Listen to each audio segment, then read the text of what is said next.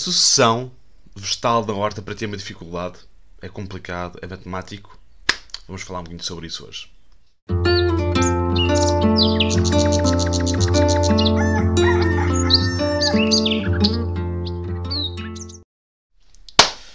Olá malta, olá malta, daqui fala o Pipo do Projeto Liberta-te e bem-vindo a mais um vídeo. Hoje estamos aqui, uh, estamos aqui para mais um episódio do podcast Desperta-te. Bem-vindos, bem-vindos a quem estiver a ver isto ao vivo e quem estiver a ver isto nas gravações, são, são, são sempre todos bem-vindos, como é óbvio. E hoje vamos falar acerca de sucessão na horta. Não, su uh, não sucessão uh, florestal, sucessão ecológica, vamos falar acerca de sucessão na horta, ou seja, quando eu tenho, quando eu quero produzir uma alface e um alho francês, quando é que um vem a seguir ao outro, quando é que os planto, ok? Uh, realisticamente, isso, e realmente é uma, é uma coisa bastante matemática, bastante mais complexa do que, do que, do que as pessoas pensam. Não é misturar tudo e vamos lá ver o que é que dá, não é, ok? Uh, eu, não, eu pelo menos não acho, sou mais pragmático do que isso. Misturar tudo e vamos lá ver o que dá, normalmente dá, dá postela. Porquê? Ou uh, não, podes, não podes sequer ter uma previsão daquilo que vais, vais ter na tua horta, ou então alguma coisa vai ficar prejudicada ali. Okay? Tu podes realmente misturar sementes e podes misturar plantas, mas tem que ser, tem que haver uma, uh, ou deveria de haver uma cadência, um entendimento, uma conexão com a tua horta, que é para saberes quando é, qual é que é o ritmo da horta, que é para tu te uh, uh, meteres dentro da horta, tu in, in, uh, incluires dentro do, do, teu, do, teu, do, do teu cultivo, não é? E poderes também saber como é que tu podes extrair o máximo possível devolvendo o máximo possível. Quer dizer que, quando nós estamos na horta e nós uh, entendemos que uh, nós temos uma grande quantidade de alfaces, por exemplo, pá, assim, muitas alfaces, o que, é, o que, é dá para, para colocar uh, juntamente com as alfaces? Coisas que, por exemplo, como o alho francês. Estamos agora a falar disso. Alface, alho francês, porquê? Porque cresce, o alho francês cresce muito direitinho no, no centro. Só que mais tarde ou mais cedo, aquela alface, aliás, depois passado para aí um mês ou, ou, dois no máximo, a alface vai fora e depois fica aquele espaço em branco. Fica aquele espaço vazio. Porquê? Porque nós, o nosso planeamento foi feito no presente, não foi feito no futuro. Nós não sabíamos, nós não entendemos, não tivemos o um entendimento de como é que seria o futuro daquela horta, como é que seria, nós não tínhamos uma visão de como é que seria aquela horta passado um mês ou dois. Quer dizer o quê? Que uh, muitas das pessoas têm medo, por exemplo, ou têm receio de, por exemplo, plantar uma courgette ao pé de uma, de uma, de uma alface. Imagina, é? uma courgette ao pé de uma alface. Porquê? É pá, porque a courgette fica muito grande, depois a alface fica abafada, tudo mais, não é? A questão é, uh, nós, quando nós estamos a plantar uma courgette ao pé de uma alface, não quer necessariamente dizer que aquela courgette e a alface vão crescer juntas. Quer dizer que enquanto a courgette está a crescer, a alface acaba de, de, se formar, podemos colher e depois deixar o espaço aberto para a courgette conseguir espalhar ainda mais. Pode, podes ter mesmo o teu alho francês, porque o alho francês sobe assim muito direitinho, não é? Mas não quer dizer que, um, que tenhas que deixar um espaço aberto. Isso é que é uma, um dos grandes erros que eu vejo na, na, na, na produção, não é? É haver um, uma grande quantidade de espaço aberto por falta de uh, planeamento. Okay? Por exemplo, sabendo que um rabanete tem 45 dias de, de, de ciclo, fica pronto em 45 dias, eu, ou, ou às vezes até menos, eu posso planear ok? Eu ainda ontem estava, acho que foi ontem que estava a falar disso. Posso planear uma cobertura de solo com rabanetes, em que eu vou tirando os rabanetes que eu vou querendo para deixar espaço para outras plantas, não é? Por exemplo, um tomateiro, uh, não sei, agora o que é que a malta anda a plantar? Uh, eu estou agora de volta de. Já acabei de, as, as couves rábanos, já acabei de plantar, as, de semear as, as, as, cenouras, já fiz, já fiz couves também na horta. A malta anda a dizer para não, para não plantar couves na, na, nestas alturas. É pá, eu, eu, neste sítio sempre tivemos sucesso com couves, aqui no, nesta, tanto no verão como no inverno. Claro que as couves, uh, flor, romanescas, por aí fora, ok, uh, uh, beneficiam muito de, de, de arrancar uma folha da própria planta e colocar por cima da couve-flor ou da couve romanesca, que é para não, ser que, para não se queimar com o sol, que é para ficar bonitinha, okay? isso, isso beneficia bastante, mas ela, todas as couves dão-se bem. Então, aquelas couves destacam. Eu, nós temos aqui muitas couves de, de horto, nós comemos muita couve, muita couve de horto, as galinhas também produzimos para as galinhas também poderem comer. E nós, uh, nós aqui temos muito, muito disso.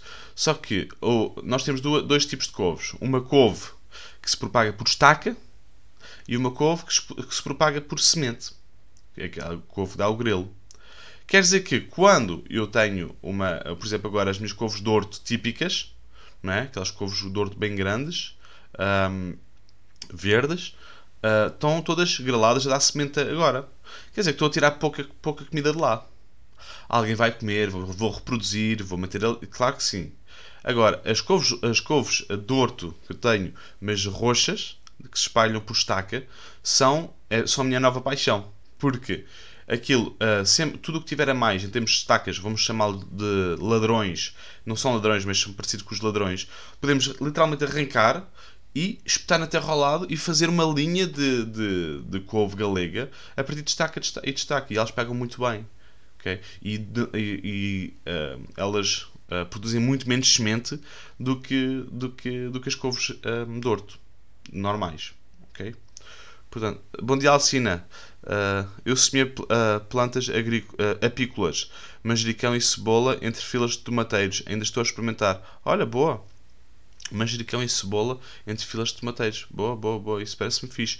Agora, não sei, o tomateiro vai ficar bastante, vai ficar bastante se calhar, arbusto, não é? Não sei como, é, qual é que é o estilo que vais usar para, para os tomateiros, mas se ficar, se, ficar, se não for uh, se calhar é capaz de dar um bocadinho de sombra às cebolas. Penso, depende de onde estiver o tomateiro. Não é? Eu normalmente eu gosto sempre de meter os tomateiros na, ou, numa zona onde uh, no centro das camas, onde atrás dessas camas eu vou colocar uh, plantas que gostem de mais sombrinha, como as alfaces, por exemplo. As alfaces gostam mais sombrinha agora no pico do verão. E à frente, então, na linha, de, ou linha a sul, metia as cebolas, que é para elas valerem com, com, com o sol na cara, mesmo com o sol. Ok?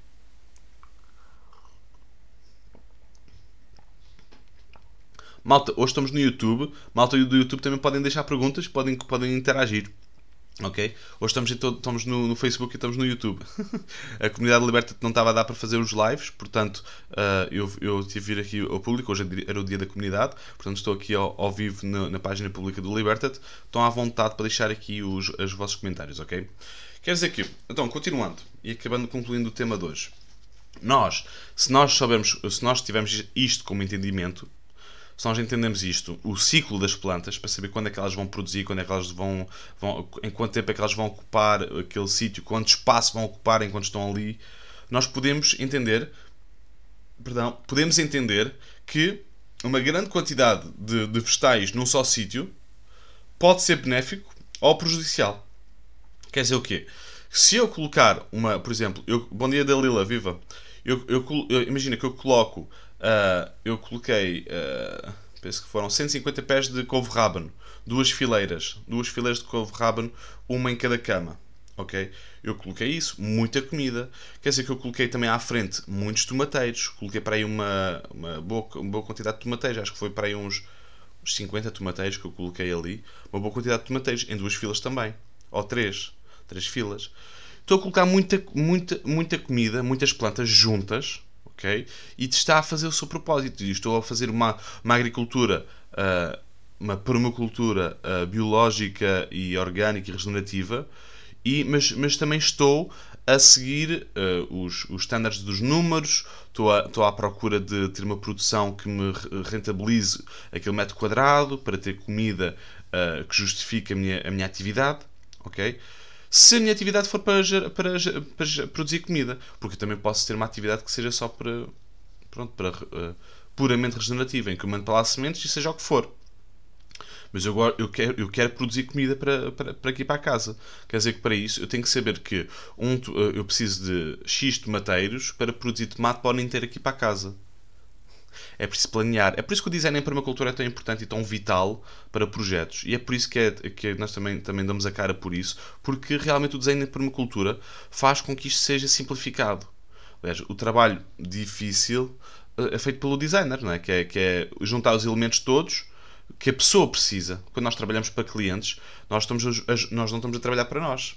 Estamos a trabalhar para, uh, para o interesse daquela pessoa naquele sítio. Quer dizer que quando aquela pessoa diz que quer uh, feijão verde e que quer tomates e que quer uh, cebolas, okay? nós temos que jogar com isso e sempre sugerir e adicionar outros elementos que vão beneficiar tudo isto e que vão dar uma rentabilidade ainda maior ao espaço de uma forma pragmática.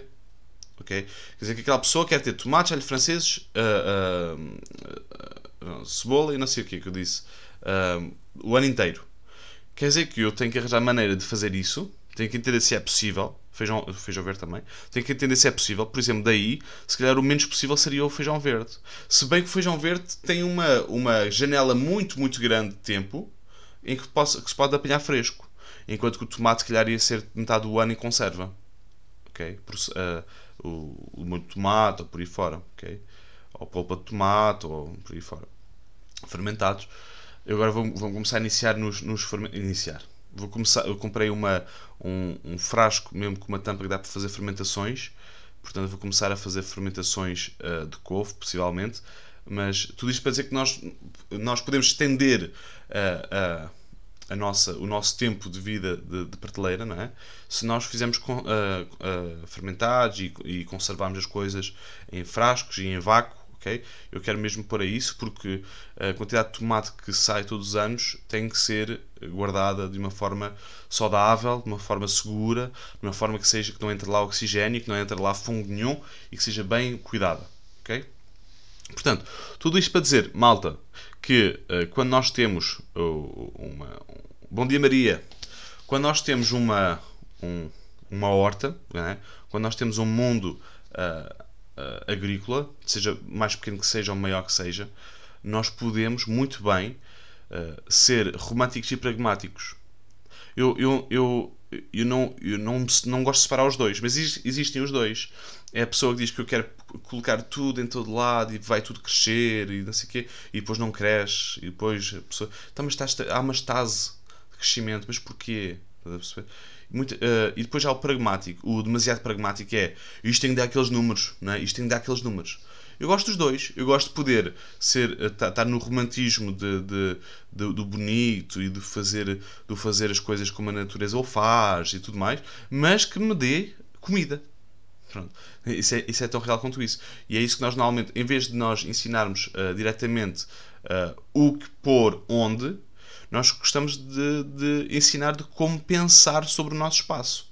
Porque a partir do momento em que nós sabemos uh, lidar com o nosso espaço, nós temos uma, uma, uma, uma, um nosso mente muito mais livre para nós podermos uh, decidir onde vamos por o que é experimentar. Porque realmente a, a, a, parte das consorciações é muito raro a planta que vai dar uh, que não vá dar com outra. Okay?